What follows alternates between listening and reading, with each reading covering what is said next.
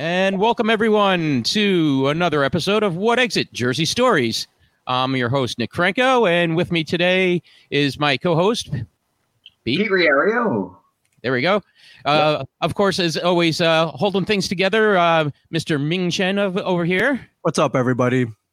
And with us today, uh, New Jersey comic, uh, Eagle Scout, and uh, all around awesome dude, our friend and uh, host of the American Loser podcast on the Shared Universe uh, network, Mr. KP Burke. Oh, thank you, buddy. I'm, uh, by the way, my new title is just a funny plumber. That's what I've been reduced to. I like that. Wait, wait. So, so you just what? What? Uh, you actually just do a gig, uh, not gigs. Uh, you you have to do uh, service calls to what circuses or whatever. You know, funny plumber. You like like a clown uh, clown shoe gets stuck or something or. Uh, it might as well be at this point. I've, uh, uh, but it's good to uh, be here with you guys. Thank you again for the invite. I know I said it before the show too, but I meant it. No, Oh, no, no, no. We're, we're happy to have you. We're happy to have you. And uh, you know, we, we wanted to do this. You know, we just started this uh, pod. You know, a couple of episodes ago, and I, you actually are uh, one of our inspirations. No, And, it's- it's um, you know- terrifying. Peter Cetera song. yeah, yes, Q Chicago. Yeah, But um, you know, the, the the whole idea of American Loser, you know, like going through history and you know finding these uh, people that came in second place or or worse, and me, I, I- I've been a Jersey guy my whole life. I've not, not only a Jersey guy, I've been a Hackensack guy my whole life. I, I can't get out of town, but I figured there's other parts of New Jersey and uh, other things and people and places and stories, and wh- why don't we talk about those? So, so thank you, KP. Oh no, I, I thank you, man, and I, I like everything I've heard from you guys so far too, because it's uh, it's very Jersey centric. So sometimes uh, we don't get to pay as much close attention to the the stuff in the backyard as we'd like to on my show. But you guys are killing it with that. Oh, Thank thank you, you. So, yeah, t- today, you know, the, the the subject of our uh, of our uh, episode is is going to be New Jersey, and you know, we're we're continuing with a little sports history, being that we're a little sports deprived. You know, like the, I can't believe the NFL draft was on ABC you know, th- this week, which, which just blows my mind. People are so uh, sports starved right now. but um, we're, we're going to talk about a little special part of uh, Jersey history. We're, we're going to talk about breaking the color barrier in baseball in New Jersey sports history. So, of course, you know, when we're talking about, you know, breaking the color uh, barrier in uh, New Jersey sports history, who, who do you get but one of the whitest guys we know, KP Burke? Uh, That was good, man. I'm on the uh, I'm on the other side of that one, guys. Hold on a second. How did he? How did he uh, steal that title from Mike Zapsik as uh, whitest guy that you know? I'm not really sure. well, well, no, no, whitest guy, not whitest, angriest guy, you know, that, that, that we know, you know. Could have a battle royale between the two of them. Yeah, There fight we go. to death. I'd be done with. I'd, I'd be done with that. I would take money for that. I got my money on KP for sure. a, Oh, lot, I a lot of people would pay for that. Again, there's no sports. Un- Also unless you unless you called uh, you know the uh, essential uh, product uh, WWE in front of uh, no fans, uh, you know, sports. I don't know. I, I know you're a fan, uh, KP, but i- i- i- is that uh, is that essential? Someone tell me. I, I think my fandom stops, and you guys will appreciate this. I believe my fandom for wrestling stops uh, probably when Stone Cold Steve Austin left. You know, so uh, Yeah. back, back then I would have considered it essential. Nowadays, I just can't believe that I'm tuning into the fourth round of the draft. So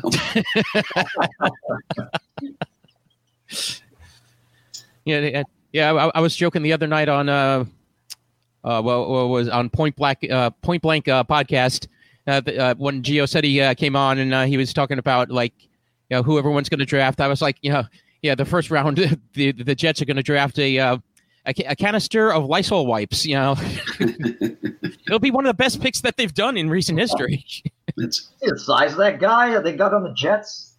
He was he no, I, like, I- I didn't check it out yet. oh, there's some monsters out there, man. This was uh, Yeah. That was a weird draft. A couple of Jersey kids too. I noticed, which was cool. Oh, awesome, awesome. Yeah, I always get excited for the hometown. sh- me too. Oh yeah. Oh wait, you, you just you muted yourself, uh, Q, KP. Oh, I, have been doing it on again and off again because my dog is in the background whining at me because he wants to know why who I'm talking to in this box. it's okay, Eddie. That's we are friends. uh, it's the truth. He doesn't get it though, man. Uh, but but again, again, you know, for, for that clamoring for sports, we figured we we'd go into uh, the the history of New Jersey and you know the breaking of the color barrier.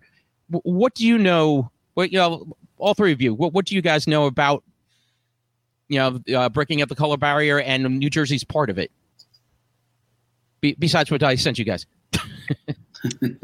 oh, I, I I was unaware that Jersey was even involved in uh in any of the uh, breaking the color barrier history. Yeah, I, I I think I know what most people know. Uh, most baseball fans know Jackie Robinson, Brooklyn Dodgers. Um, you know, went through. Uh, there was still segregation going on, so mm-hmm. road trips were difficult. Um, things like that. But uh, yeah, I've never really researched it in depth. Um, I've looked into some of the Negro leagues. Um, mainly for the uh, the I I, thought the uh, the logos for the Negro leagues were cool, and oh, uh, sometimes you'll come upon uh, like a, a, throwback jersey or a hat.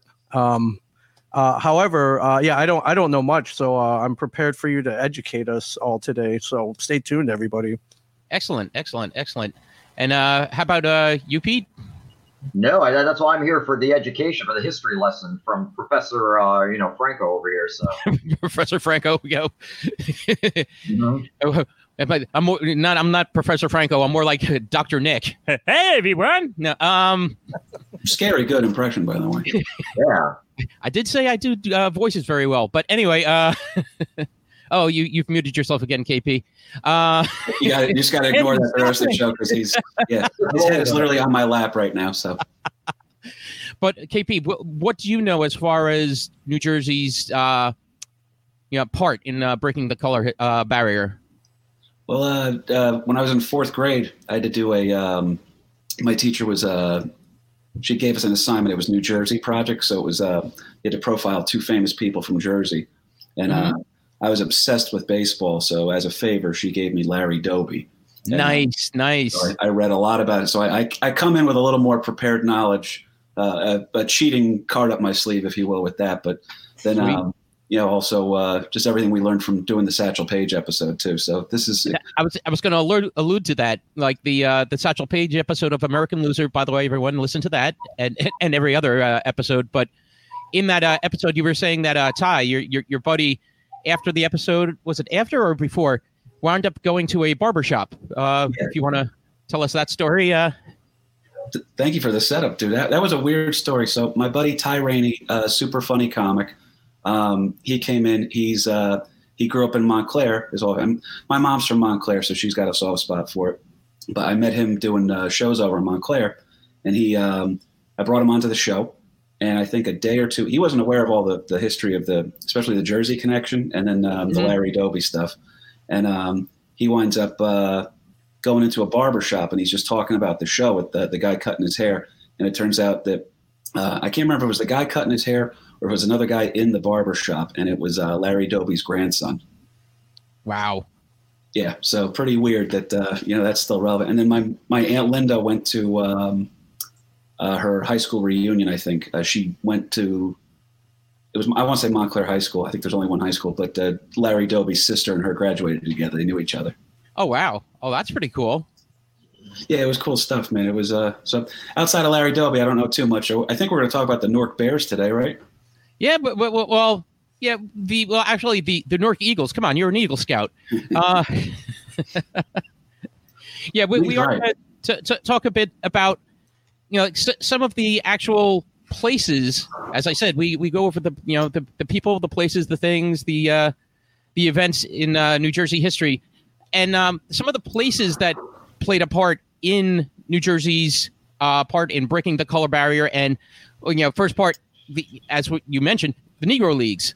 Um, one of them was uh, in Paterson, New Jersey, in Passaic County, Hinchliffe uh, Stadium. And uh, let, us see, it, it, hosted the um, 1933 championship uh, between the New York Blank, the New York Black Yankees and the Philadelphia Stars. And that's that was Hinchliffe was actually the home stadium of the New York Black Yankees. So again, another New Jersey home for a New York team. we're, we're, we're good like that over the years. But um, then we had uh, let's see, Rupert Stadium over in Newark, and as you, you mentioned, uh, home of the Newark Bears for, uh, for for the International League, AAA team uh, for the New York Yankees. But for uh, the Negro leagues, you had it was the Newark Eagles, and we're going to speak about a few of the people from the Newark Eagles today, and uh, the, the strange connection besides them being teammates uh, that uh, that happened. And um, the, the, the, in '46, actually, the Eagles won the uh, Negro League World Series, and it was, uh, in fact, they beat. Uh, who was it? Was it the Monarchs? Yeah, I think it was the KC Monarchs. And the pitcher for the KC Monarchs was Satchel Paige. Oh wow. Man, the the Ming was right too. I, I always the funniest part of doing that episode was just researching the team names, and you're reminding me of some of them now, Nick. yeah, was it the the Chattanooga Choo Choos? That's the jersey. Oh my god. let's see d- down uh down w- way down south uh in new jersey we also had in ac we had uh bacharach park no, no, no relation to burt uh I, don't think any relation to the game but uh they, the bacharach giants uh were the uh home team there and uh they uh one of their uh, uh star players was john henry pop lloyd who uh, some people, uh, well, some historians actually agree was the best shortstop ever to play the game. Better than Derek Jeter? It's, Even Derek, yeah, better than Derek Jeter. All right. No, Al- I- al- also a Jersey connection there too. No. uh-huh. Maybe. Um, then we had Oval Park in East Orange, and the the first African American team was the New York Cubans. They used that. Yeah, that one. go, go figure that one. They used that field from 41 to 47. Um, now, the strange thing about Oval Park in uh, East Orange was also non Negro League teams played there too. In fact, there was uh, a semi pro white team, the East Orange Baseball Club, that would play there. And what a lot of the Negro League teams would do was they would go to the Oval, they would play this team so you actually had some actual integrated baseball going on uh, before they would actually go to play their next Negro League uh, game. Like before they would go uh, play the Newark Bears, the Eagles, or you know whomever the next day, they would stop over at Oval Park. So you you had a lot of the the teams, not just the New Jersey based teams, but teams that came in from you know the other states would stop in, play play a game or two, and then head off and play their actual game.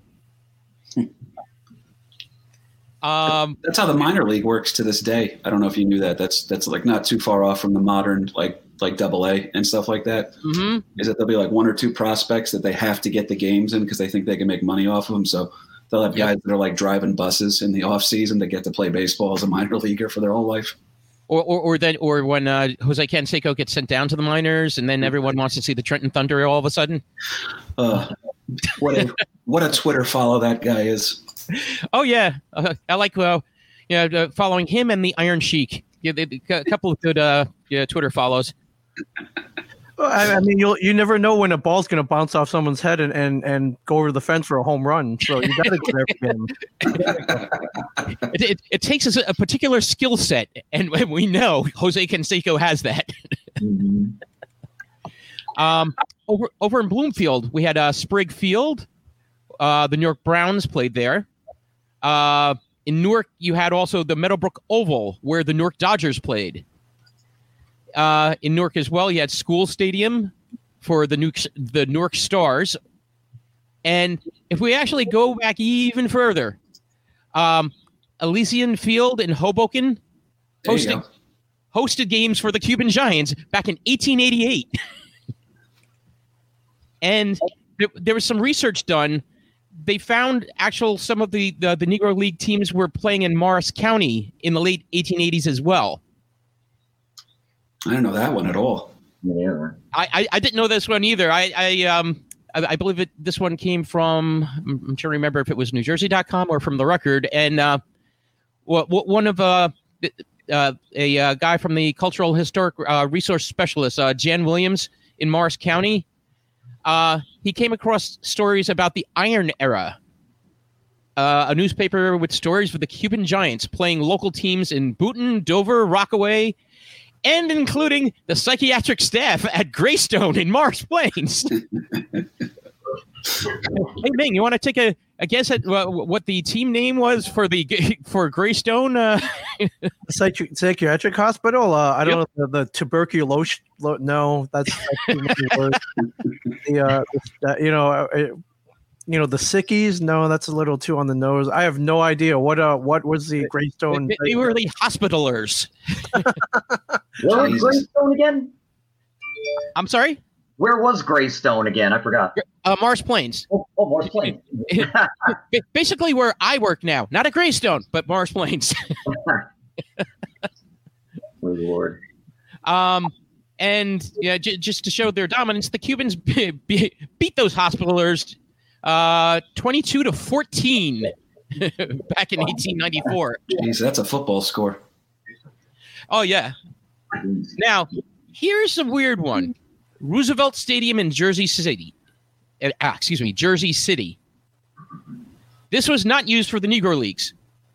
It was actually a minor league stadium. Uh, this is where the Jersey City Giants played uh, for the International League, and they were the uh, AAA team for the New York Giants when we had the New York Giants, not the New York Giants, but the New York Giants. Yeah. And um, there is a particular place in history that this holds, and we will get into this next. Anyone want to take a shot at you know? I why- really thought Nick was throwing to a commercial. I was like, how the fuck did he get sponsors before me?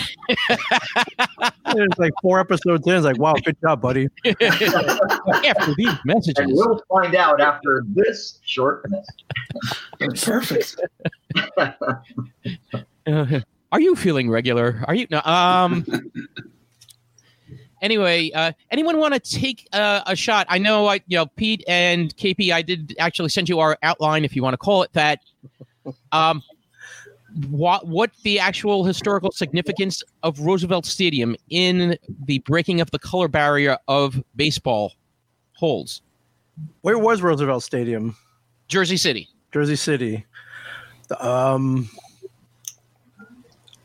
I have I have no idea. Please, Okay. Yeah, nor do one.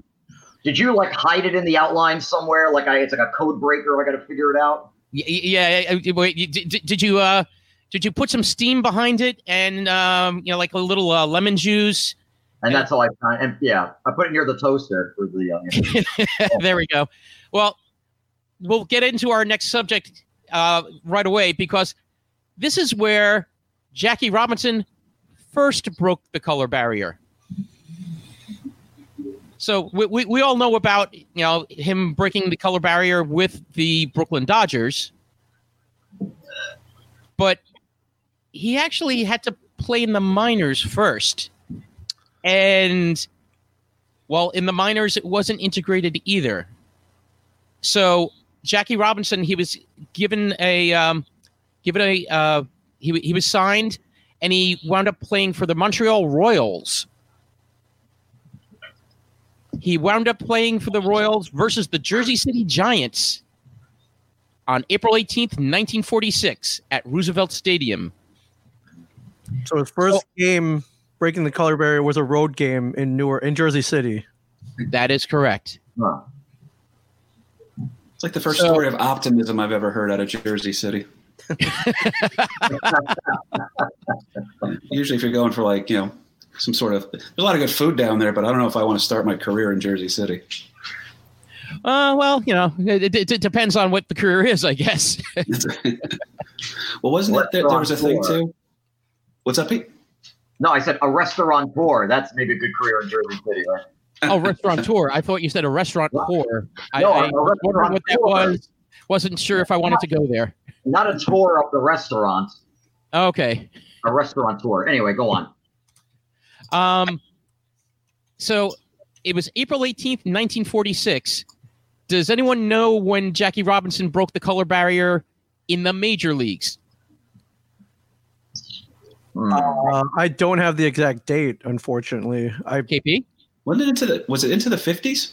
Robert, No, uh, no. earlier or Yeah, later earlier than the 50s. in the fifties. No, it wasn't in the 50s. It was earlier Oh. than the 50s. Oh, okay.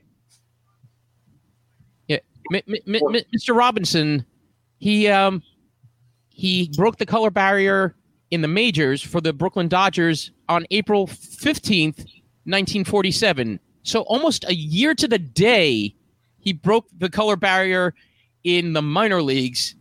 He actually broke it in the majors with, with, with the Dodgers.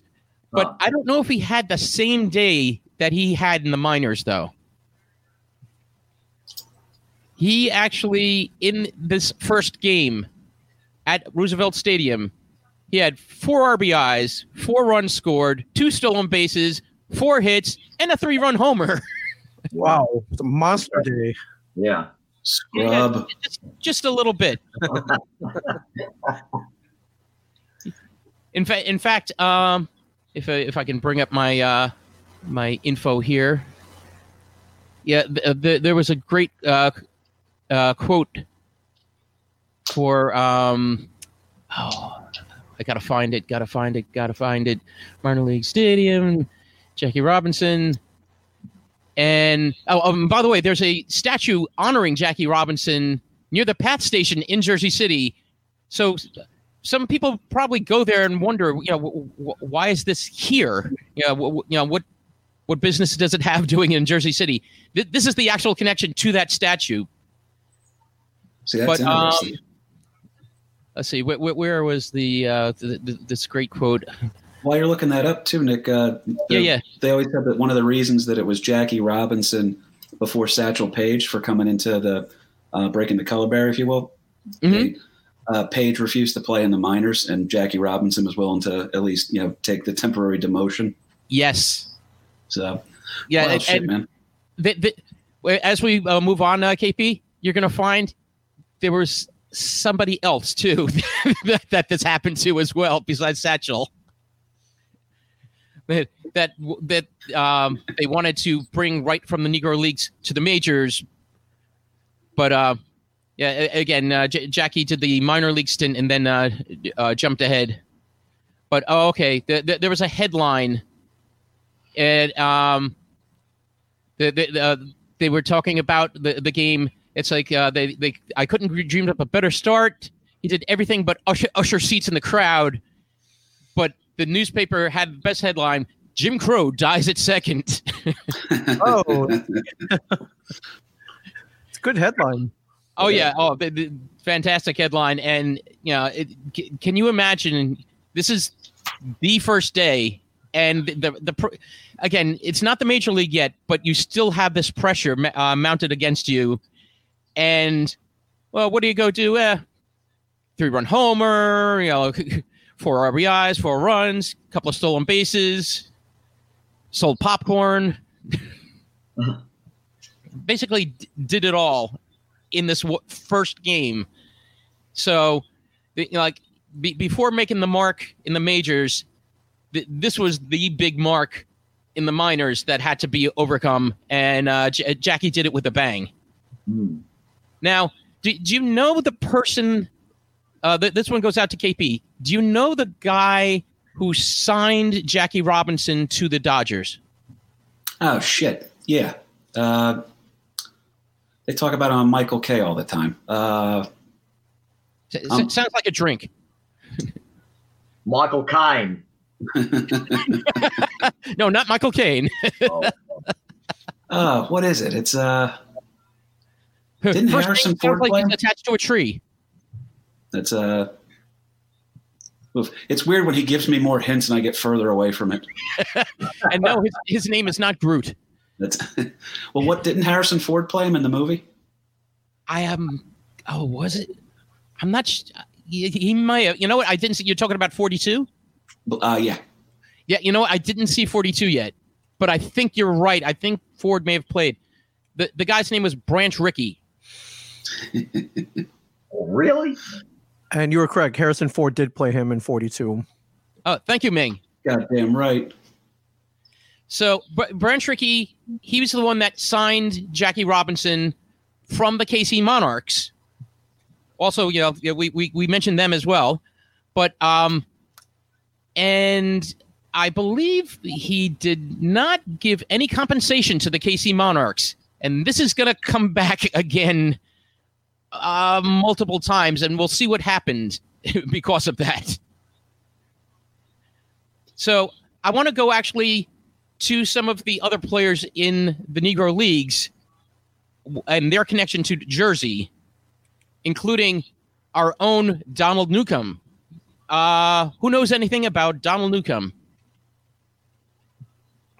Uh, heck of a player. That's about all I know. Yeah, th- there we go. Yes. Hell of a player. Ming Chen says, heck of a player. um, I got nothing. So It's- Okay, well, he's actually he, he's he's definitely one of ours. He was born in Madison and raised in Elizabeth.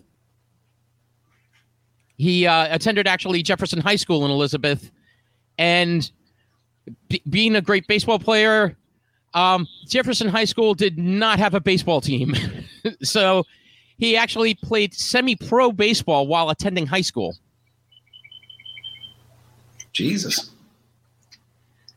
So you're So- saying he was good? Yeah, a little bit. Yeah. Kind of a Bo Jackson thing going on there. Yeah, yeah, yeah. Um, yeah. So a- anyway, um, New- Newcombe actually uh, played for the the Newark Eagles in uh in the Negro Leagues, and um, he you know he wound up he just wound up playing in the majors, but th- there's a couple of uh, bumps in the road uh, beforehand. Uh, he also played uh, where is it? I believe he let's see. He also played for the Montreal uh, Royals for um, uh, minors. But Branch Rickey signed Newcombe to to a contract. As I said, this is what he did with Jackie Robinson. Uh, now, the business manager for the Eagles, uh, Effa Manley, she agreed that okay, yeah, you, you can sign him and the Newark Eagles were not compensated for, you know, the the signing of Mr. Newcombe. But uh, he, uh, I'm sorry, I lost my place here. So they stole him. Y- yeah, More or you- you less. can see, but Br- Branch Rickey was kind of good at this. He's a, he's a good. I had a good eye for talent for sure. Oh yeah. Oh, he definitely had a great eye for talent. But um, he he also played for the New England League. He he played for the Nashua Dodgers of the New England League, which was uh, a, a mid-level league in uh, American League American League minor baseball. That it, it, played between 1886 and 1949 intermittently. So you know it, wasn't a uh, wasn't a good constant gig. But M- M- Mr. Newcombe, um, he finally, yeah, he debuted for Brooklyn in um, May of 1949 and became the third African American pitcher in major leagues after Dan Bankhead and uh, Satchel Paige, as you know, the aforementioned uh, from uh, KP. Um, he actually immediately helped the Dodgers uh, to the league pennant. He earned 17 victories, led the league in shutouts, and pitched 32 consecutive scoreless innings. Wow. He was 32 consecutive? 32 consecutive scoreless innings. Jesus. How difficult is that? Well, it's uh, it's very. Uh, I was thinking about it too because uh, w- was he a starter? I imagine, or yes. okay. So back then, I mean, they were throwing more innings, but I mean, still, that's just insanity. Yeah, I think everyone was a starter back then. They're like, you're a wuss if you if you came out of a game back then, back in the 40s. Oh, yeah. what? You lost your arm? Come on, you got another. Keep playing. But um, yeah, so he you know led the league in shutouts, 32 consecutive scoreless innings. Uh, he was among the first four black players to be named to an All Star team with teammate Jackie Robinson, Roy Campanella, and the Indians' Larry Doby. Ah, Larry. Uh, Newcombe has some other um, distinctions here. Uh, he was named Rookie of the Year by the Sporting News and Baseball Writers Association of America. Then uh, he won uh, in 1950. He won 19 games, 20 the following season, and led the league in strikeouts in 51. Um, does anyone know about the game between the Brooklyn Dodgers and the the New York Giants with Bobby Thomson? Yes, and I can't remember why. Okay, well, there there was a memorable uh, playoff game between the D- Dodgers and Giants at the end of the 51 season. Newcombe was pitching a great game. He was relieved by Ralph Branca, or Ralph Branca, in the bottom of the ninth inning. Um, Branca surrendered. Uh, well, I think Branca first got a guy to pop out. We'll get to him next. Well, memorable game. Well, for sure for what for how it ended. But yeah, keep going. And then uh, Branca served up a walk-off home run to Bobby Thomson, known as the shot heard round the world. Here we go. The Giants win the pennant. Yep. Giants win the pennant. Yes. Yeah. The Giants win the pen. It's it. it uh, I think there was a great uh, mash episode with uh with Klinger uh, about the sure thing. Uh, I don't. I don't know if uh, how many Mash fans we have out there, but uh, I've, uh, yeah, th- th- there's a uh, great one that references the whole uh, Bobby Thomson shot heard around the world. Yeah, Mike Zapsik, where are you? He's a, yeah, yeah, Mike, call in quick. uh, yeah, very memorable game though. So now uh, he, he had done uh, he had to do some military duty during the Korean War. Speaking of Mash, uh, came back and had uh, a so-so uh, season in 1954, going uh, nine and eight with a 455 earn run average. But then next year, uh, he finished second in the National League wins ERA with uh, a 20 and five uh, win loss and 320 ERA, and the Dodgers won the, their first World Series. Now you, you think he's had you know like some pretty good stats, some you know pretty good uh, accomplishments. He had a better season in '56. He went 27 and seven, 130, 139 strikeouts and a 306 ERA, five shutouts, 18 complete games, led the league in win percentage for the second year in a row. So that year, Mr. Newcombe actually wound up winning the National League MVP and was awarded the first ever. Anyone want to guess it? Uh, I guess yeah, it'd probably be the Cy Young Award. I imagine. I was just about to say that. Yep. Swear to God, I was. Donald Newcombe, first recipient of the Cy Young Award, It's given to the best pitcher in the, the combined major leagues. So now, think about this. This guy comes in. He he's won the MVP. He's won the Cy Young Award, and he was Rookie of the Year. Has anyone ever done that? Was a different sort of triple crown. Yes, it was a different, uh, different sort of triple crown. I'll, I'll, I'll give you a hint. We have lived in the, the the four of us have lived in the era of the next player to do it. You Nolan wanna Ryan. How long ago that was? If you give us a year, I can we can start guessing players. I guess right. Um, how about you just go nine years ago? nine years ago. That's how long it's taken for someone to accomplish the same feat.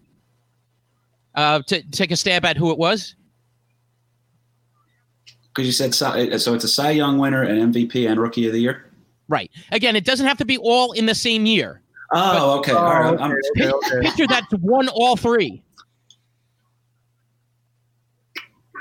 And I say it a Yankee? because I haven't seen any other uh, players, uh, position players, win the Cy Young yet. So until that happens, This was guy- it a Yankee pitcher? nope, not a No. Yankee pitcher, Yankee killer. Want to say maybe Roy Halladay. So, so we're talking No. American League, then possibly. It is an American League pitcher. You're you're, you're right on this, uh, Ming. Oh shit! Is it Pedro? Nope, nope, nope, nope. I'm out of shit then. Uh, Verlander. Y- You've hit the nail on the head, Ming. Verlander. All right. Justin Verlander. Nice. Yeah, he, he won Rookie of the Year in 2006, and then he won Cy Young and MVP. So, you know, by the time he got all three, it was 2011. So, yeah, M- Mr. Newcombe uh, did that much, much earlier. But um, in the 1956 World Series, though, even after having a great regular season, he had a little bit of a difficult time, though um, especially against a man named Yogi Berra. Ah, Another Jersey kid. Yep, Yeah, another right. another, another uh, Jersey tie-in. So uh, in Game Two, Yogi hit a gl- grand slam off Newcombe in the top of the second inning. Newcombe was so frustrated he left the ballpark while the game was still going, and and, and, and assaulted a, a parking lot attendant outside of Ebbets Oh. Field. oh man, was he, was he selling illegal T-shirts though? They attendant. Well, yeah, you, you never know. Yeah, he deserved it. That's, Go and then unfortunately mr newcombe was the losing pitcher in game seven. Um go back to mr Berra again. Uh, yogi uh, hit three home runs off of of him in the series two of them in game seven. Ah, So he had his number then. Yogi Berra just totally yeah. He uh, he saw the ball very well coming off of uh, Mr. Newcombe's hand and uh, yeah, killed him. yeah un- un- unfortunately. And after that yeah his, his career wasn't as great after that. You know he um went off to the cincinnati reds. He he he kind of had a middling career with them. Then he was uh, sold off to cleveland uh, which he only had a two and three mark. And um you know you're not doing good when you're back in Ohio. Well, Sorry, Ming. It's okay. and he and uh, actually uh, New- Newcombe actually even played professional baseball in Japan with uh, the uh, Chunichi Dragons of the the, the Nippon uh, Professional uh, Baseball Central League, but he only played there uh, one season. But the strange thing was he he split time as an outfielder and a first baseman, and only pitched in one game. oh man. But the crazy thing was, Newcombe was actually a good hitter. As a pitcher, usually in baseball, you know, but, you know, particularly like in the National League, uh, you know, pitchers aren't, you know, like good hitters. But um, he kind of was pretty good and would be actually used as a pinch hitter. He batted 271. It's the ninth best average in history amongst pitchers. About two two seventy one. You said lifetime batting average. Lifetime batting average 271, Pretty good for a pitcher.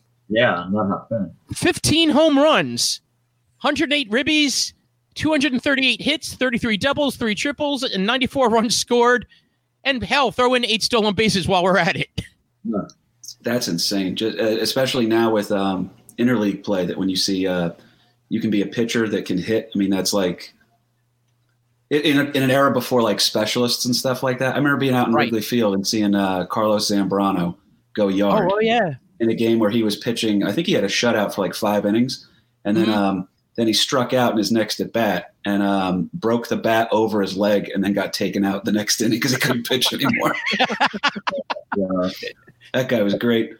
You, you, you see, one of his uh, what, what one of his heroes was Bo Jackson, and uh, yeah, Bo can do that. Zambrano, it's not Zambrano knows uh, uh, breaking bats. It, it's Bo knows. Absolutely. It's, they used to sell T-shirts at Wrigley that would say uh, "Zambrano's my paisano." Yeah. Yeah, that was uh, Wrigley's wild, man. They were. Uh, it's a good baseball town.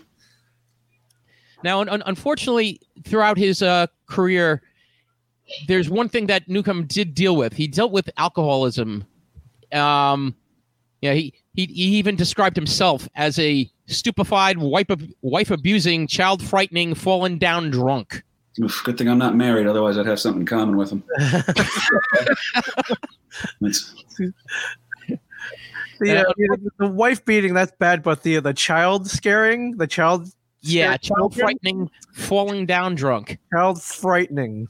I don't Yeah. know a lot of. Uh, I mean, I know a few guys, I guess, but not a lot of guys I would describe as child frightening. No, no. But yeah, he, he he described himself that way. That that's how bad he was, and it, it even got so bad in '65. He pawned his World Series ring so he could buy alcohol. Oh my god, yeah. That's desperation right there. That But thankfully, in '66, he uh, what you will he quit drinking, and he wound up helping numerous other uh, people, including military personnel, and also even his Dodgers teammate Maury Wills, in uh, their own uh, battles against substance abuse. And in fact, uh, President Barack Obama actually referred to Newcombe as uh, someone who helped America become what it is. And It's like I would not be here if it were not for Jackie and if it weren't for Don Newcombe. So you know he, he became he wasn't just a good player, which he w- he was a pretty freaking great player, but he became a great person, and you know he he was uh, acknowledged in that uh, speech. And he only died last year, Whoa. 19, at the age of 92. Yeah, I was gonna say must have been very old then. He went under the radar then. Definitely. And he he holds besides that distinction of the you know the first player to win that other triple crown in 49 he was the first black pitcher to start a world series game he was he was the first black pitcher to win 20 games in a season and of course you know the first cy young winner Jesus. so yeah we, we, we have some good um, baseball players uh, coming from jersey Hmm. So did, did, did any of you guys know about uh, Don Newcombe or I, I mean, not that much for sure. So Yeah. uh, definitely underrated. You know, you don't you don't hear his Mhm. name come up a lot.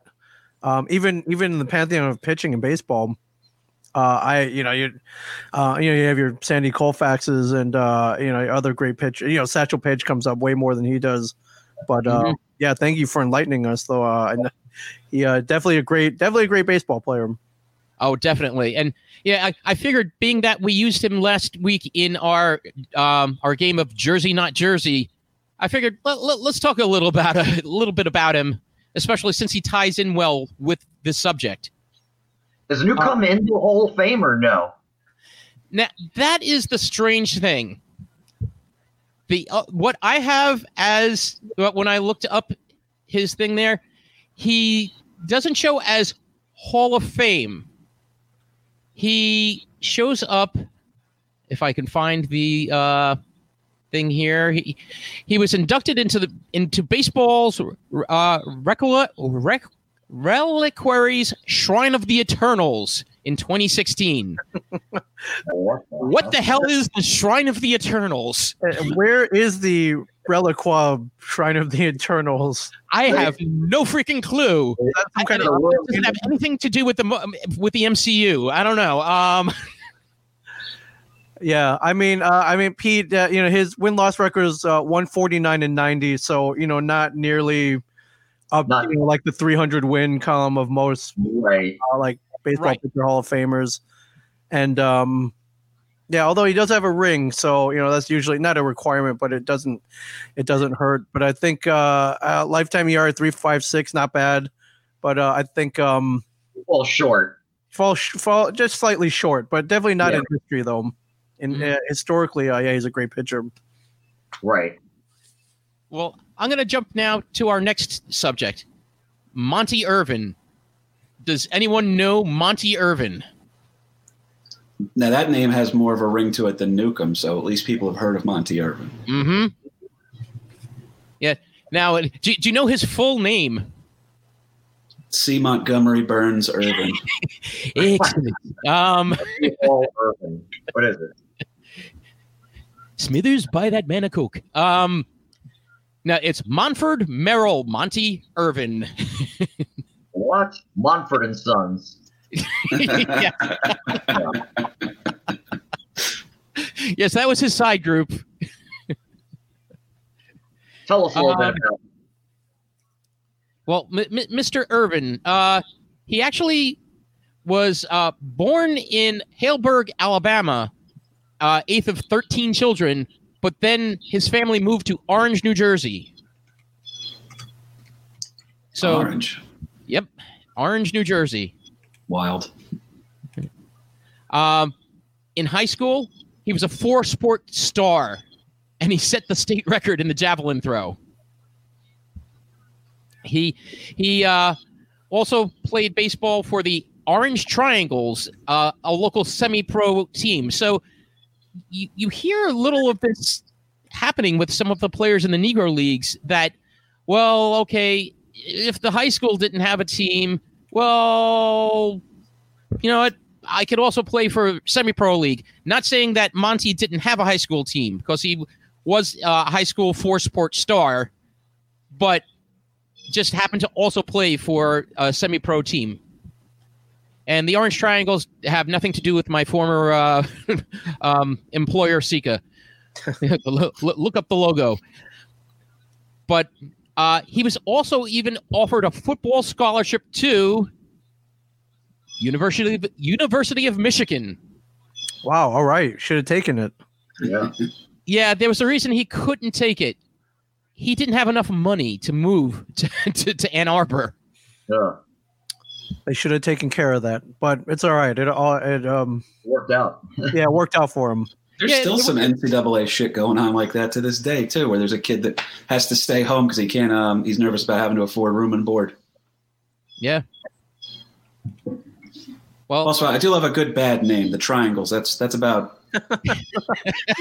Yeah. I hope there's a local reference to that or something. But yes, yeah, they, they, they played in the Geometric League. You know, yeah, yeah, the, the, the Rhombus is coming to town next week.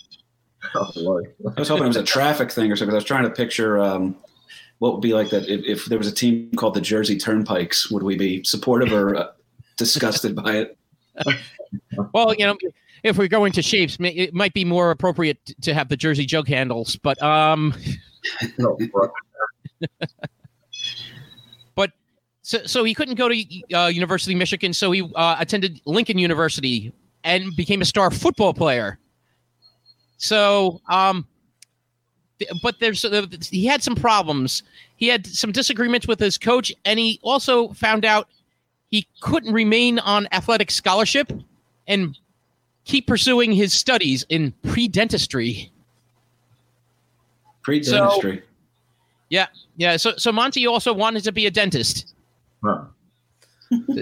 sort of like Herbie. Um, so so yes, he he he was a misfit as well. Um, so he got so frustrated, he was recruited by Negro League teams and wound up playing for the Newark Eagles of the Negro National League.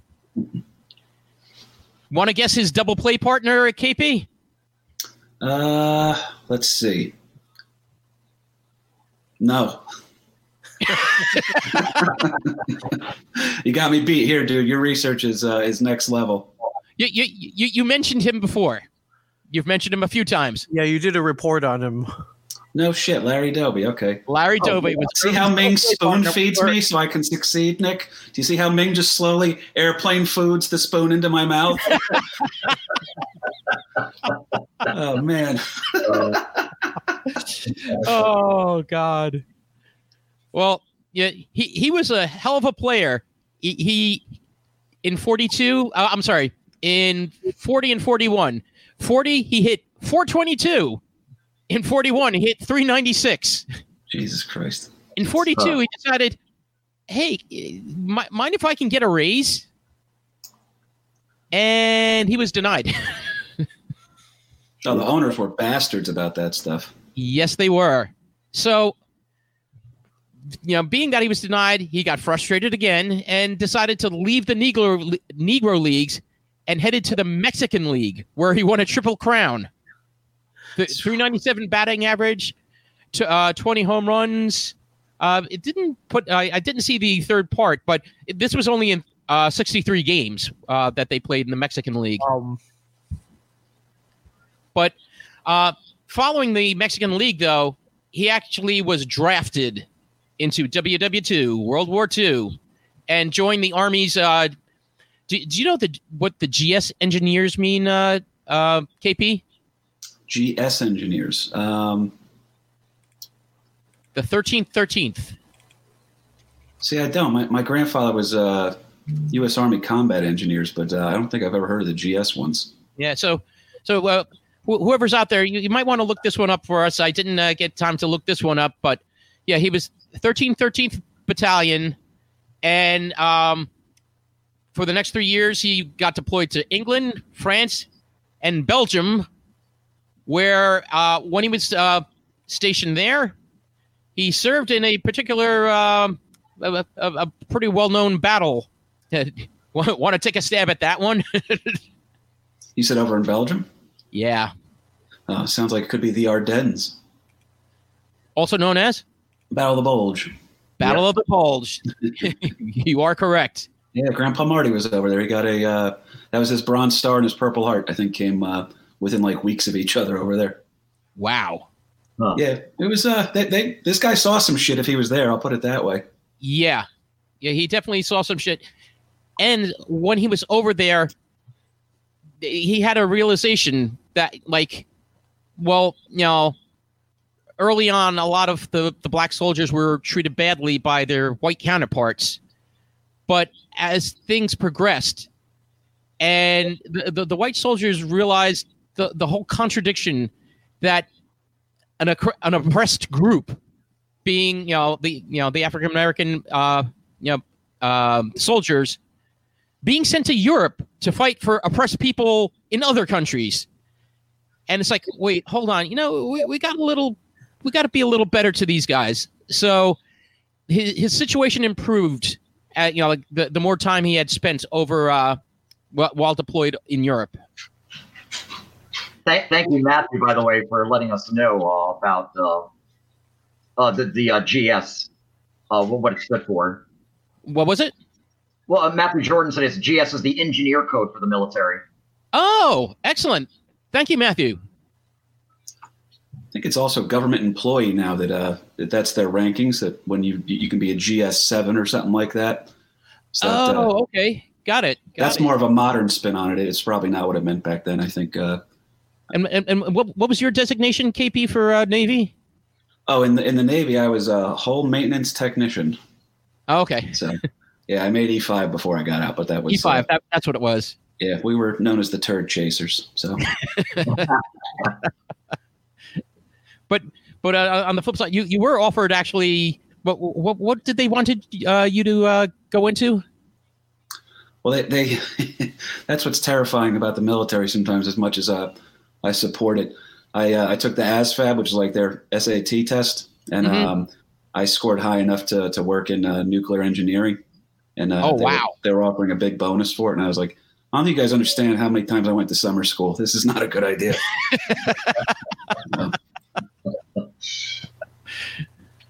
Well, again, though, in, in WW2, uh, I, I'm guessing, you know, they were a little more, not to say desperate, but hey, if, you know, what knowledge you have, you know, w- we'll use it. And, you know, so, but, but, yeah, not taking anything away from Monte, though. You know, he, he, he probably was, uh, he, he probably kicked a lot of ass as, as an engineer. Uh, there, there, there was a downside though, besides the obvious one f- for fighting in World War II. Uh, his military service left him with a ringing in the ears, which afterwards kind of affected his coordination. Oh, shit, I didn't even think of that. That that would probably throw off everything. You can't even hear the Astros banging the trash cans. You know.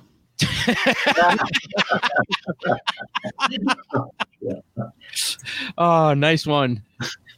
well, after World War II, though, he was approached by the Brooklyn Dodgers, Mr. Branch Rickey, about being signed right into the majors. Now, if this is true, the, the timing, they don't say the year of this, But this could have preceded Jackie Robinson.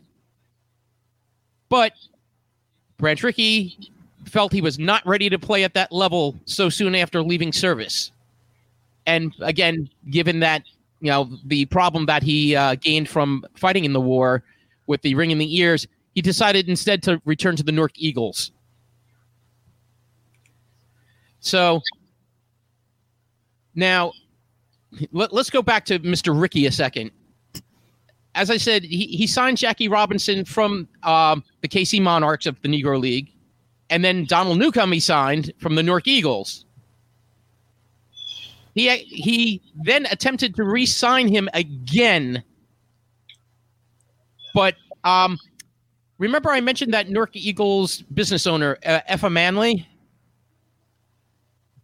She she said no because she, she refused to allow him to leave the club without compensation. It's fair enough. Assets, man, assets. Yeah, you can't poach players like that. So, so, so, so again, yeah, he, he kind of got screwed over for the, uh, Monte Irvin because of uh, what Branch Rickey kept doing. That he would, you know, basically pick these players from the Negro leagues and not compensate the teams they came from. So, actually, uh, Effa Manley threatened to sue Rickey in court. So that's what stopped him from pursuing him. So what happened later is uh, Monte Irvin would actually sign with the New York Giants. Hmm. So a- after um, do- doing a stint actually in the uh, Puerto Rican Winter League, and uh, he returned to the Eagles in '46 to lead the uh, team to the pennant and the actual. Um, they won the World Series versus the Kansas City Monarchs, who who was pitching for them again? KP. Ah, there's a lag in here, guys. I don't know what's going on. Oh, we still hear you. We, we, I, we, we hear you. I, I know. I just don't. I don't know the answer. Oh, okay. okay.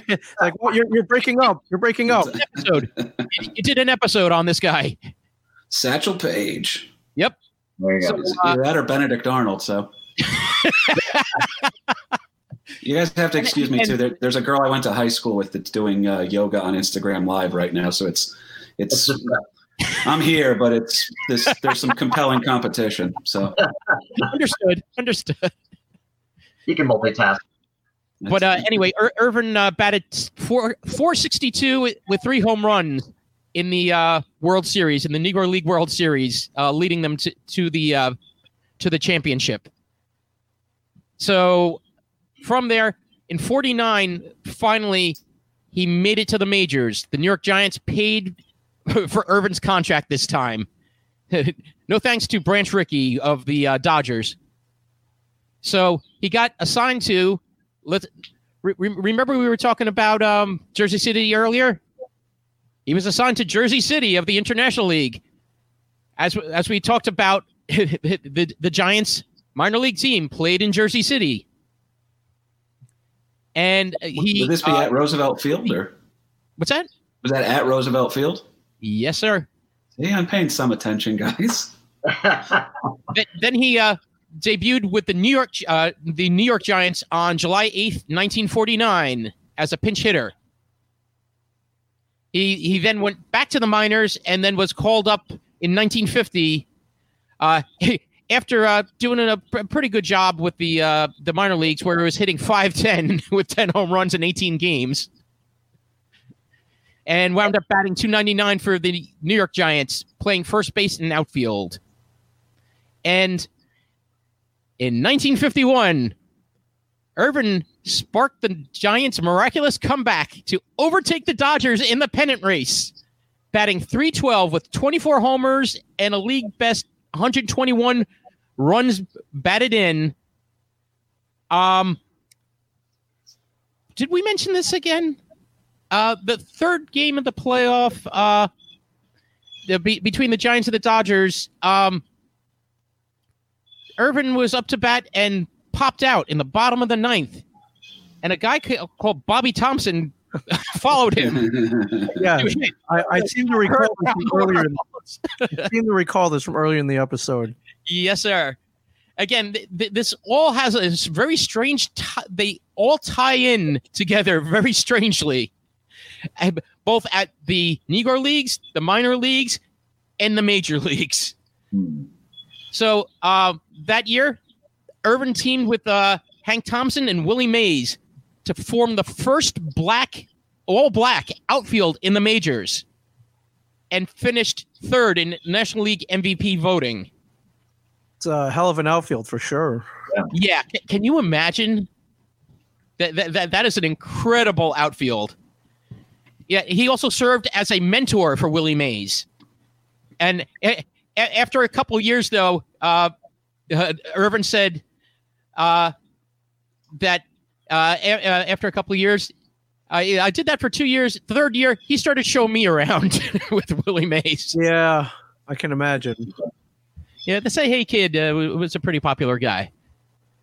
Uh, unfortunately, in f- 52, he jammed his ankle uh, at third base sliding, but he still he he made the major league All Star game in 52. Then uh, he he wound up hitting 329 with 21 home runs, 97 ribbies in 53, finishing 15th in MVP voting, but he didn't make the All Star team that year for some reason. Uh,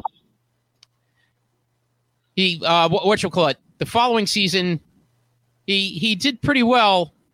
262, 19 home runs, 64 ribbies, and the Giants won the pennant and faced the Cleveland Indians in the World Series in 54. And he was in left field when Willie Mays, playing center, made the catch in game catch. one. The catch. Hmm. the Giants went on to win that series, and uh, so yeah, we, we- we have some, some some pretty good players here that we're uh, going through. But um, he he he wound up uh, going back down to the minors, up and down. He went off to the Cubs, and um, unfortunately, he had a back injury that led to his retirement in '57. But in 73, he was inducted into the Baseball Hall of Fame, primarily, though, on the basis of his, basis of his play in the Negro Leagues, although he had some pretty impressive stats as we went over in the majors. Now, we talked about um, Orange Park, uh, um, Oval Park, uh, Orange, New Jersey. It was uh, renamed Monte Irvin Park in his honor. And October 19th, 2016, uh, a statue of Irvin was dedicated in Monte Irvin Park. I think Larry Doby has a field in South Orange too, doesn't he? I think so. Um, actually, we, we're going to get to him now. Um, he was he was born Larry Doby. He was born in South Carolina, Camden, South Carolina, but moved to Paterson with his mom at 14. Mhm. Hmm. And just like Monte Irvin, he was a multi-sport athlete as well. He uh, played baseball, football, basketball, and lettered in track. And th- th- th- this is a, an interesting story. Eastside, the uh, the high school in Paterson where he played, the uh, after winning the the state championship in football, Eastside was invited to play in Florida for, for a uh, special game, but promoters of the game wouldn't let Doby play. So what happened is the Eastside uh, team decided to forego the trip in support of Doby. I like that shit, man. That's always Yeah, good. you, you- Yeah. you gotta love like a, a good story like that. That you know, yeah. Yeah, we need some actual feel good stories nowadays. And uh, there is a Larry Doby Field in Paterson, New Jersey. KP Paterson. There it is. Yes, yes. Uh, and in fact, there, there there's a uh, there is a statue of uh, Larry Doby uh, at that one, and we'll, we'll- we'll get to that one in, in a short bit.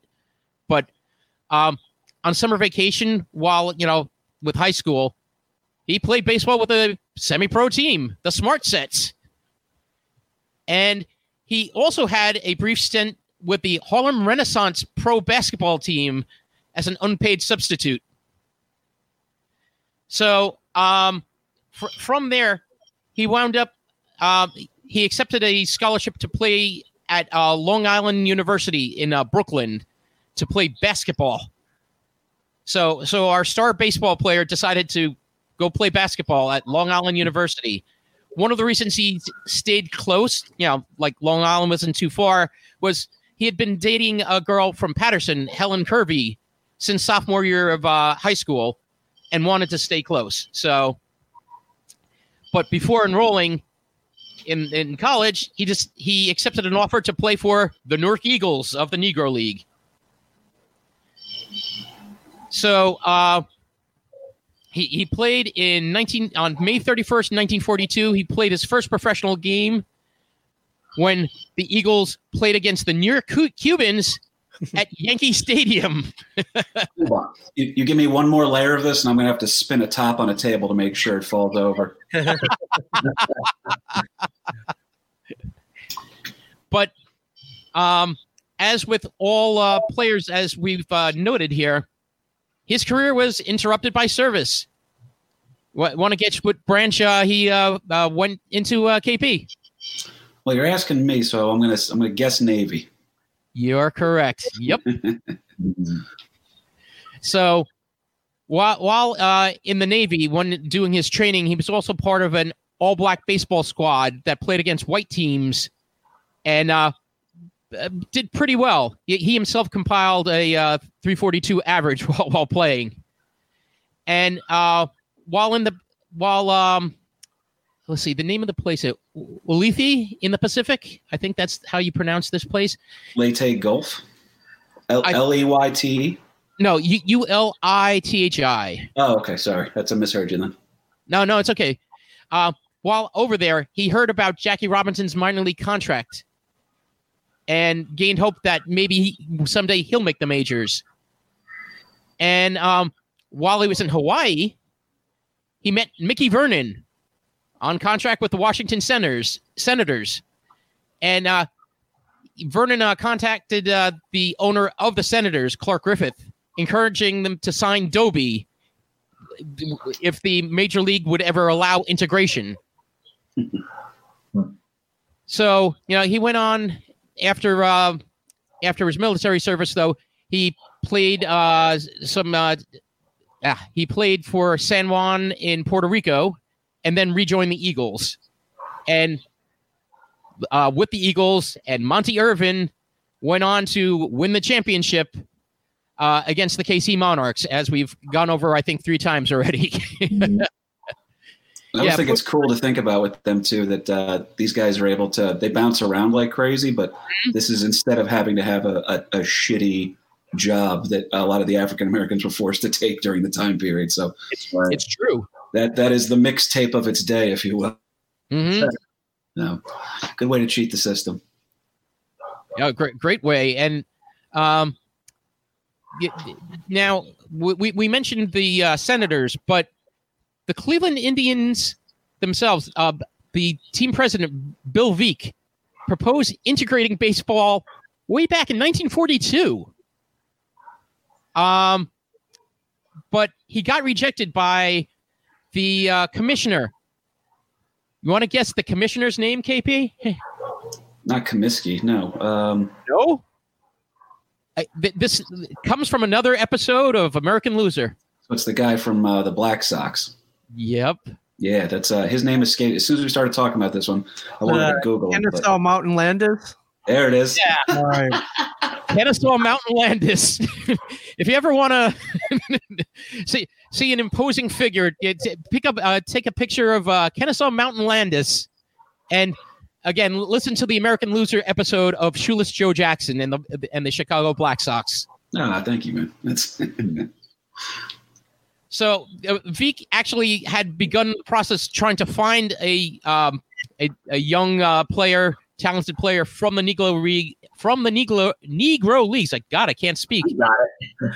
yeah, that, but that someone that could basically handle it because knowing what was going to happen, all the taunts and the pressure that would uh, happen. And um, he was talking to a reporter, and the reporter actually suggested Doby, who um, who uh, Veeck had actually seen at Great Lakes Naval Training School, going back to the Navy. Great mistakes, we called it. Yep. nice.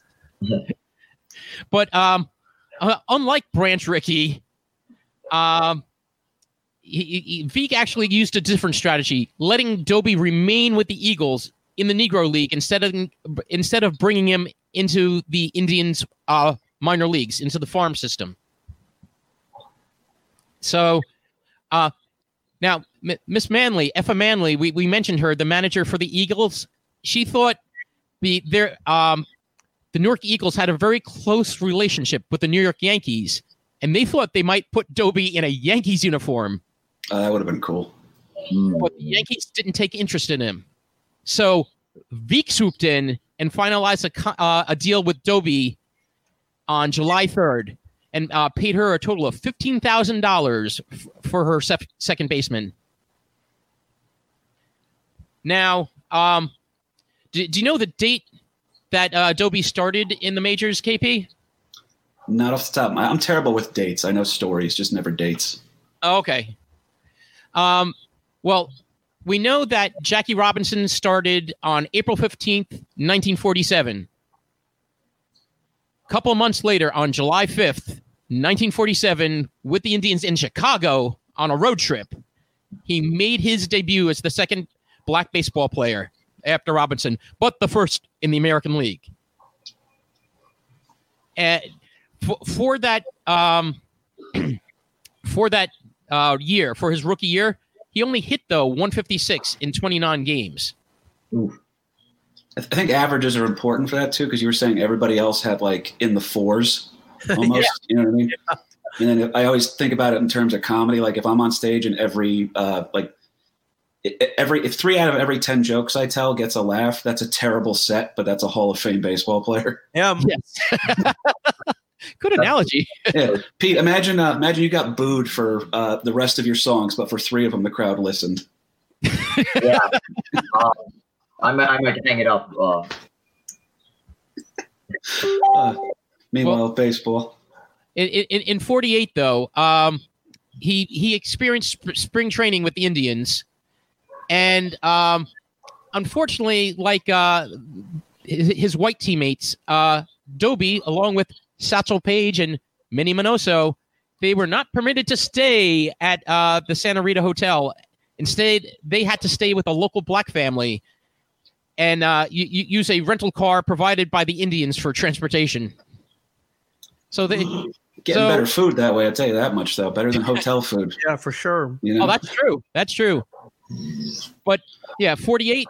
He uh, came to the majors and 121 games, hit 301 for the season, 14 homers, 66 ribbies, and he played a major role in uh, Cleveland's World Series victory against the Boston Braves in game four on October 9th, Doby became the first player, first black player in World Series history to do. I'll put it out to the uh, group here. What did he do?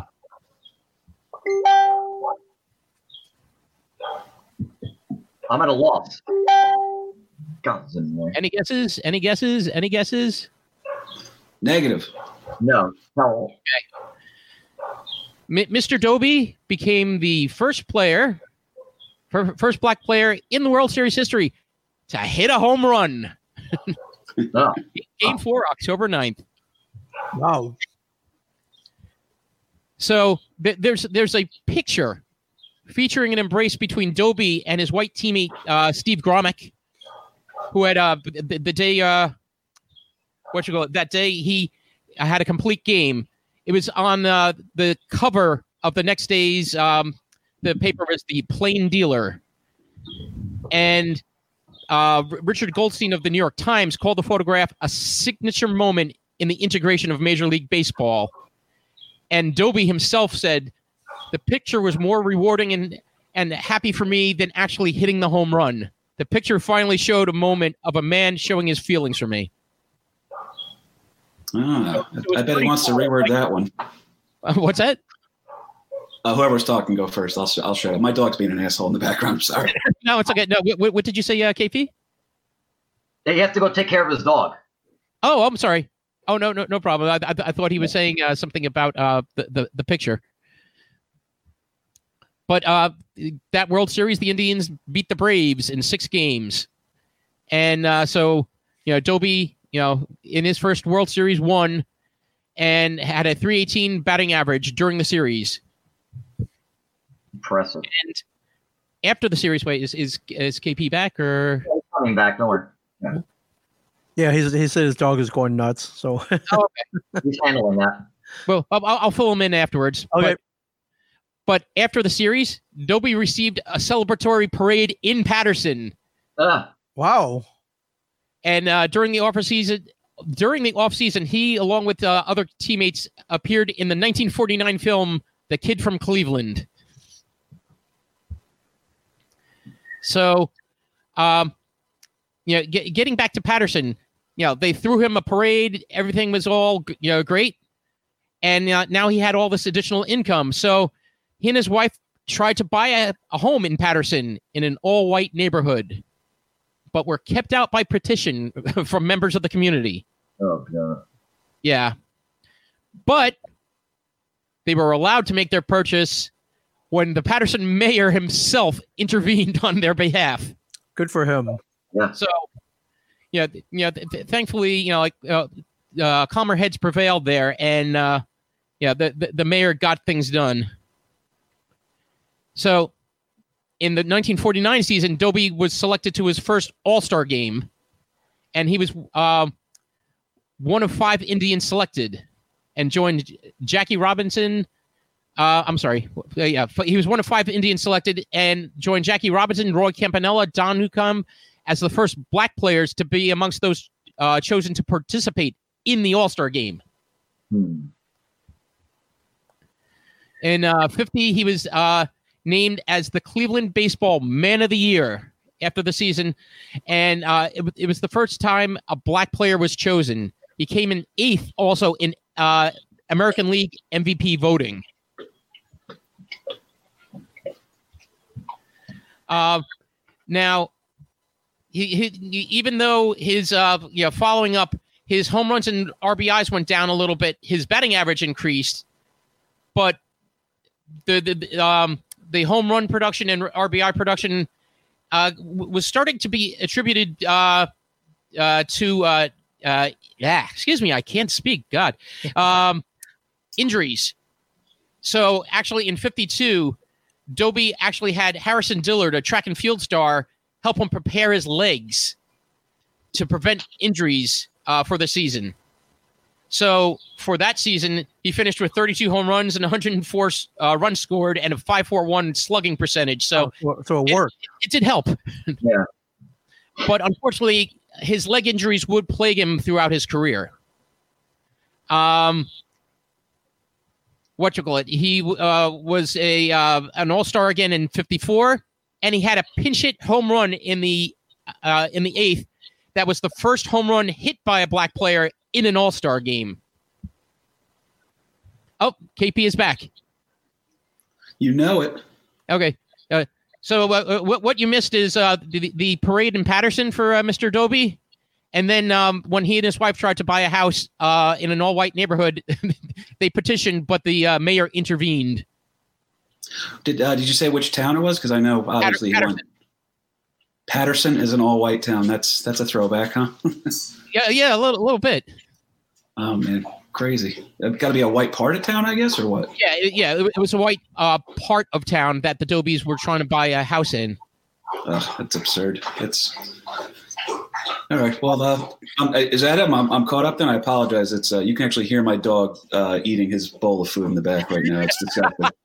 It's good. Uh, it's like it's soothing meditation Yeah, it sounds. oh yeah. Uh, also, it sounds like uh, uh, when the alien catches one of the colonial marines. Face hookers, the, the, the, the new face mask for, in, in today's stage, uh, today's day and age. but uh, yeah, I also uh, let let uh, let them know uh, he was a Cleveland Baseball Man of the Year and eighth in MVP vote in, in uh, 1950, and then started having leg injuries, unfortunately afterwards. But he I had heard, a I heard that part. star Uh, yeah, I was I was in back I was back in for the legs. Okay, so you were back for the legs. Got it. And then uh, for for the first uh, home run hit by a black player in the All Star game, that was Larry Doby in 1954. Then uh, 55 was his last year with the Indians and seventh consecutive All Star selection. But then uh, he he was traded to the White Sox afterwards. Now Larry Doby was known as a very quiet guy. He he he was not a very outspoken, excitable guy. Um, so what happened was some people started considering him controversial um, on the Indians because he was always morose and sullen. So, yeah, Doby himself uh, uh, said, you know, like because of also the all the pressure that fell on him. He said, I was looked on as a black man, not as a human being. I, I, I, felt a responsibility to the black players who came after me, but that was a responsibility basically to people, not just to black people. So you know, this guy, you know, he comes into the league, you know, he's got all this pressure, even though he was this second guy, but first in the American League, and was a quiet guy to begin with. But yeah, it, it, it was a bit hard for uh, Larry. Uh, so now he, you know, he, as I said, he went to the White Sox, and in uh, August twentieth uh, against um, in '57 against the Washington Senators, Doby helped preserve a no hitter with a backhand catch off a long line drive, and so Bob Keegan got the no hitter. After '57, he got traded back to the Indians for a year, and then he got traded off to the Tigers for 58 season then back to the White Sox. So, uh, yeah, so things after you know, words, uh, they weren't so good because um, they they uh, got it. I'm sorry. Uh, they got an X-ray of his ankle, and it was showing bone deterioration in 1960.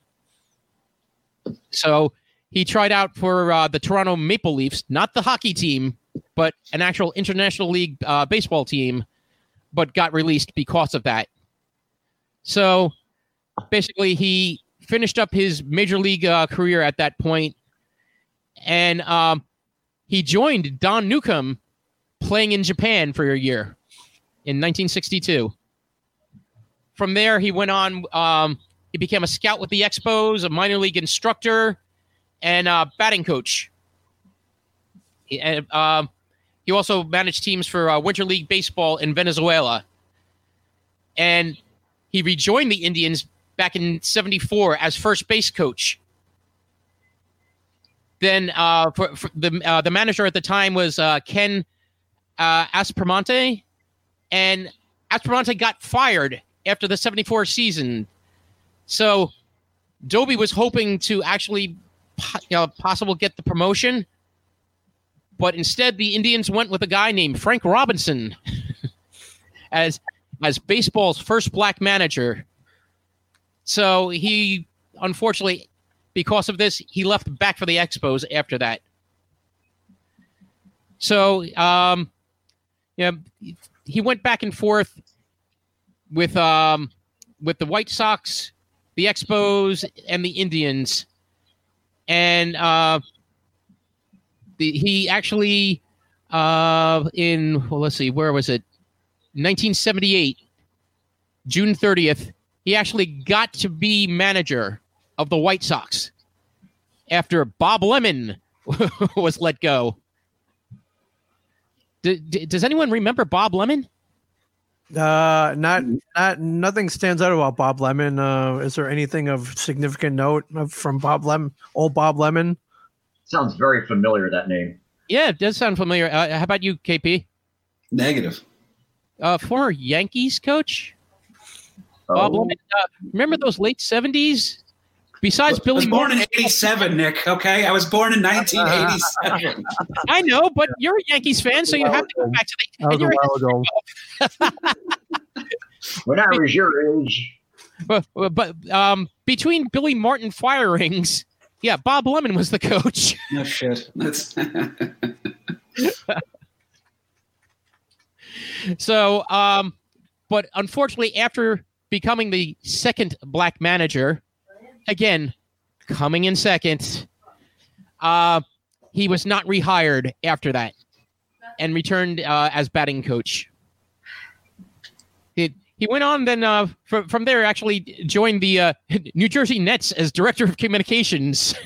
so li- li- little swerve there. Oh, versatile. What Yep. failed franchise has this guy not been associated? Oh, right. Exactly. and he was named special assistant to the American League's last president, Gene Budig, in 1995.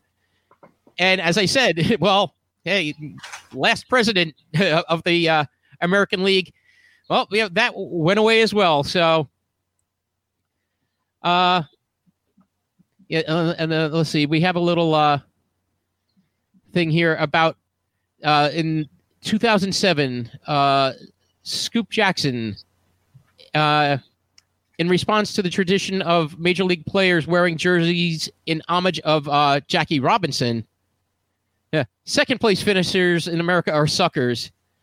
And and so are those who make the story of history less simple than it needs to be. This happens sometimes in America. Those who don't come first or don't do thing, don't do things a certain way get lost. They disappear. So yeah, basically, he was speaking about Larry Doby, and how he, he kind of gets lost in the shuffle, being the second guy in in in a few different ways. So, um, Larry Doby, though, you know, he had his uh, number retired by Cleveland, and he was elected finally into the uh, Hall of Fame March third, nineteen ninety eight, by the Veterans Committee at the age of seventy four.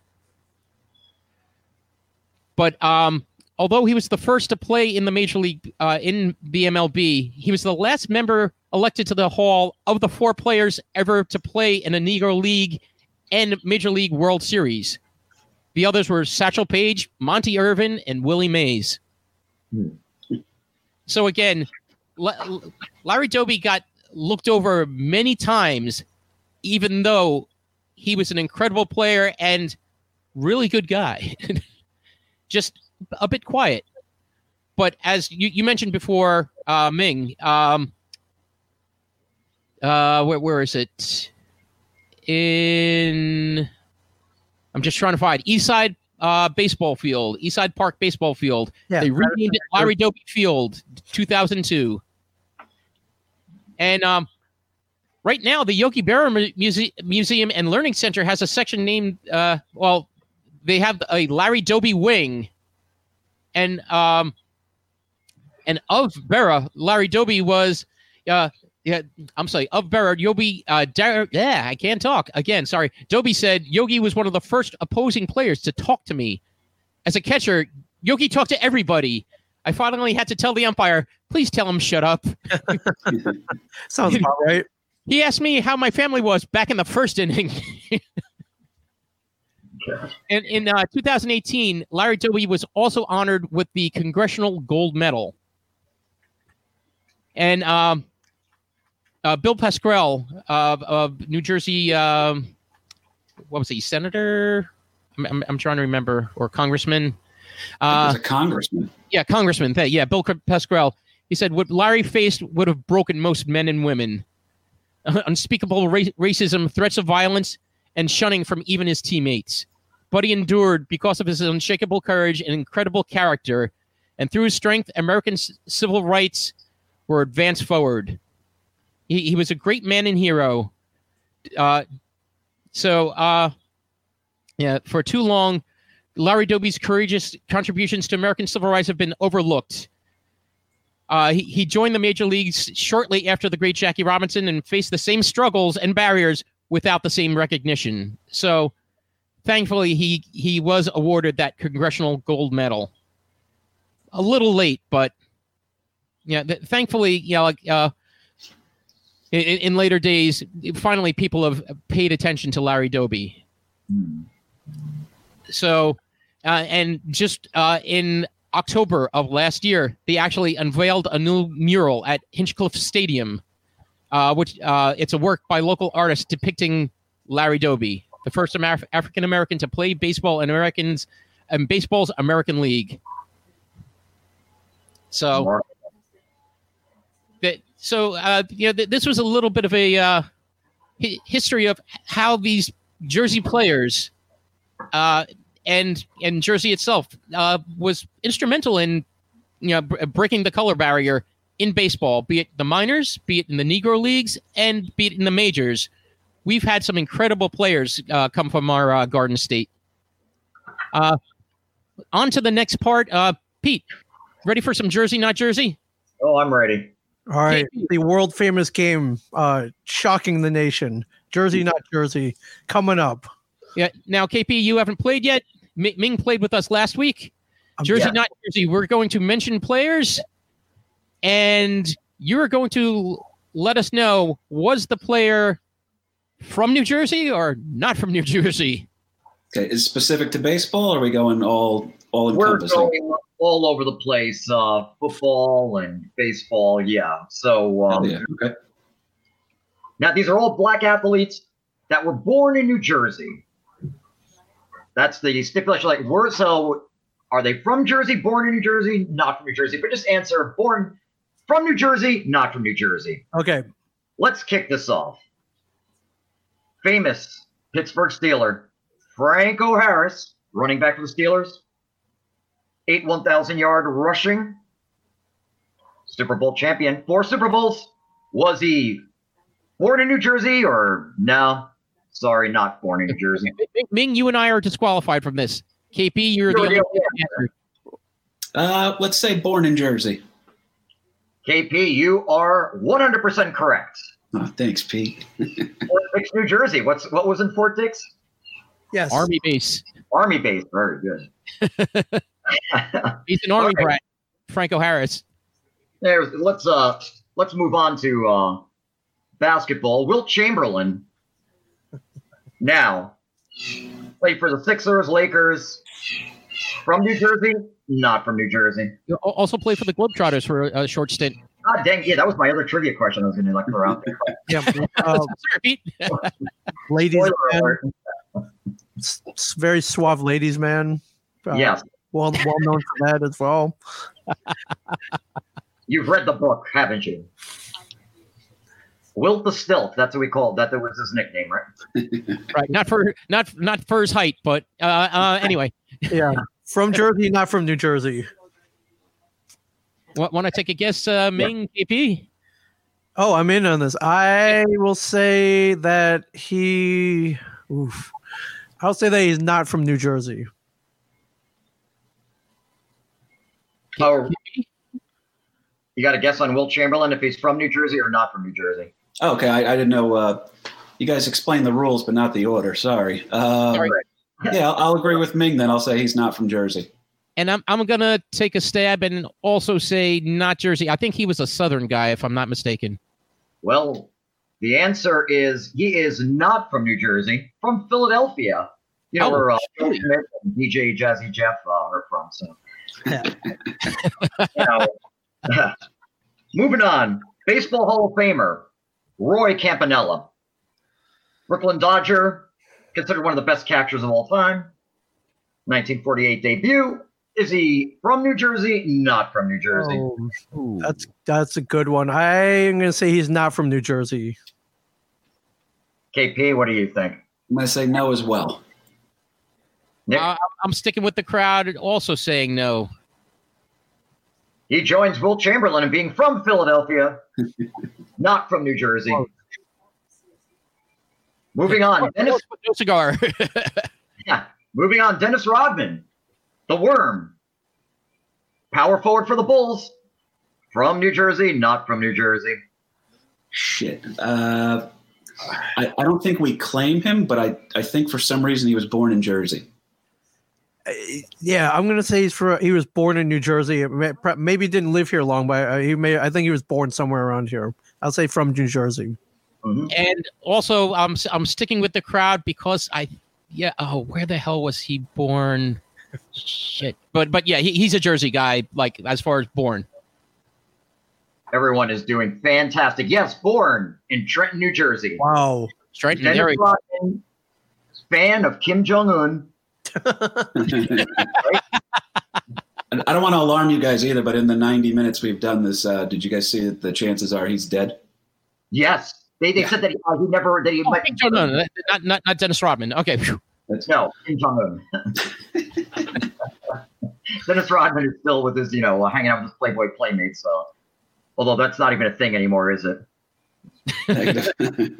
What Playboy Playmates or hanging out with anyone? Uh, well, both. How's that? that was solid, Nick. That deserved more. Okay, Althea, Althea Gibson. She's the first black woman to win uh, tennis's uh, Grand Slam. She uh, won the Australia Open doubles, the French Open, Wimbledon, U.S. Open singles. She was ranked number one in the years 1957 to 1958. Was she born in New Jersey or not born in New Jersey? Althea Gibson. I will say that she is from New Jersey. and she is the pre, you know, uh, really set the the, you know, uh, came, you know, well, well before, um, you know, Venus, Serena Williams, uh, paved the way is the the uh, what I wanted to say for her. KP, have a guess? I uh, I know the name too. I, I've never really paid much attention to tennis, but I have a feeling that she's going to be from Jersey if I know her. And um, I'm agreeing with the crowd again. There really are no winners in this game, huh, Nick? So really, this is a, a, a mixed answer, but no, she was not born in New Jersey. She was actually born in South Carolina, but uh, there are all sorts of commemorations toward her in New Jersey because she had um, she had a political affiliation and toward the, the later stage of her life Uh, um, in New Jersey. Um, she lived in East Orange for 20 plus years, and you know ran for office uh, there. Um, I didn't get whatever any of the real specifics on that, but um, there are you know um, like I said, uh, all- I think also uh, like a statue commemorating uh, her as a someone important in, in New uh, Jersey uh, toward the latter uh, half of her life, but born in South Carolina. Um, all right, let's do two more. What do you think, Nick? How's that? sounds good. All right. Marvelous Marvin Hagler. Oh, Ooh, the boxer. I believe Yeah. he's for sure from Jersey. 1980 the 87 champion. Wow, uh, KP, I, I'm I'm going to bank off your confidence and speed, much like Mar- marvelous Marvin Hagler. I'll say he's from New Jersey as well. yeah, and and yeah, he is from New Jersey. And the answer is he is from New Jersey. He's from All right. Shackville, Newark, New Jersey. Shackville. Excellent work so far.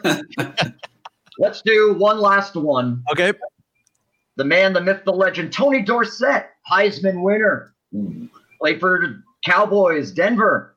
running back. From New Jersey or not from New Jersey? Oof, I'm gonna say he's not from New Jersey.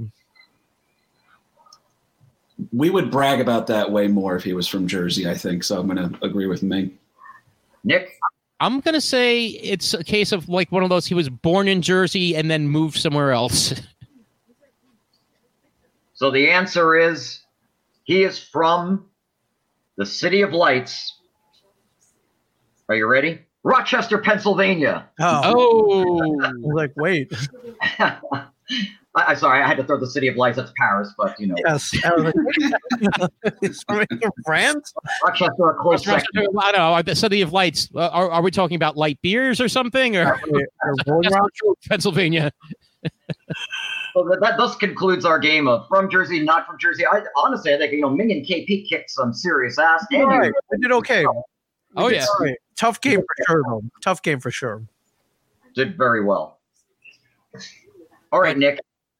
Well, I, I I wanted to thank you know both uh, KP and Ming for uh, joining us today. Like uh, Yeah. on the, and, and I'm hoping that you know we opened uh, some eyes and you know like you know to, to some of the uh, historical significance that Jersey played and s- some of the athletes that came from here. And you know the, the place that New Jersey holds, also be it the Negro Leagues, the first minor league of with inter, uh, game with integration, and you know like and there are again some of those statues out there too and um, commemorations that you can find such as uh, the one by the path station in uh, jersey city for jackie robinson uh, the larry doby over in paterson yeah so monte irvin field in uh, what did i say was it orange and uh, Yeah, I don't know if Donald Newcombe got anything though out of this. Uh, not as much as he could have, should have, but still a great player. But uh, and and any uh, last thoughts that you guys have uh, No. based on today's discussions? I, I mean, thank you for the education. I had no idea that Jersey was so steeped in uh, the breaking the color barrier. So thank you, Nick and Pete. That was a great rundown, Nick. Uh, I, I love the history lesson there. I, I learned th- th- things I never knew before. Uh, in, in terms of that, you know, um, th- those individuals. Great uh, So did I. This this is what it must feel like, KP, to make it an episode of American Loser. it's when you uh, start reading, uh, it can be daunting at times. You did an awesome job, though, man. The research here. If if, uh, if loser ever gets a budget, uh, we would definitely look into getting you guys on as the research team. Right. Yeah, because ninety percent of it is just me and the old man bullshitting on our way to the studio.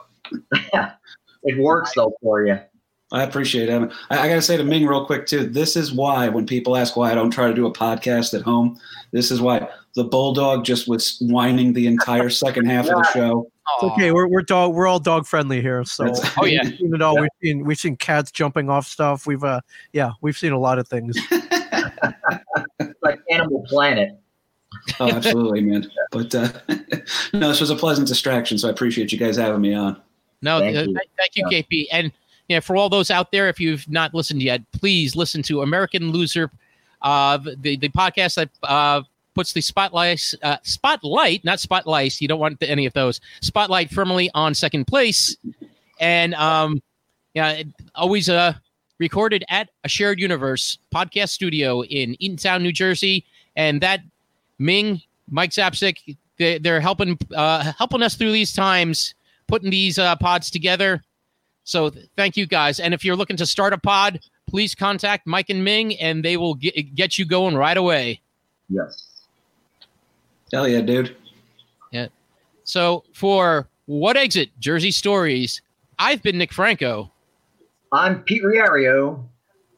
Ming Chen. Mike Zapsik. No, no, no, no, angrier, angrier. Oh man. uh, and Mr. KP Burke. And uh, besides American Loser, please, one, once we're able to actually go out and actually see other people, please see this man. His stand up is incredible. If you can, just uh, check it out on Yeah. YouTube. There are God some. Uh, there, there, there are some uh, uh, cl- clips uh, from uh, KP. Uh, yeah, some of the roast battles, some of the, uh, your uh, the roast of Brian O'Halloran, and uh, that latest one from uh, uh, what was that club in New York? Uh, KP. Oh, that was uh, my tape from Broadway. Yeah. That's it. Right, right, yeah. So, uh, yeah, you, you like my Carole Baskin uh, joke on that one? no, I appreciate you, man. That means a lot. I, I always am grateful for the kind words uh, you guys throw my way. Absolutely. But but yeah, for for uh, what exit Jersey stories. Thank you, everyone. Good night. Good Bye. night. Be safe.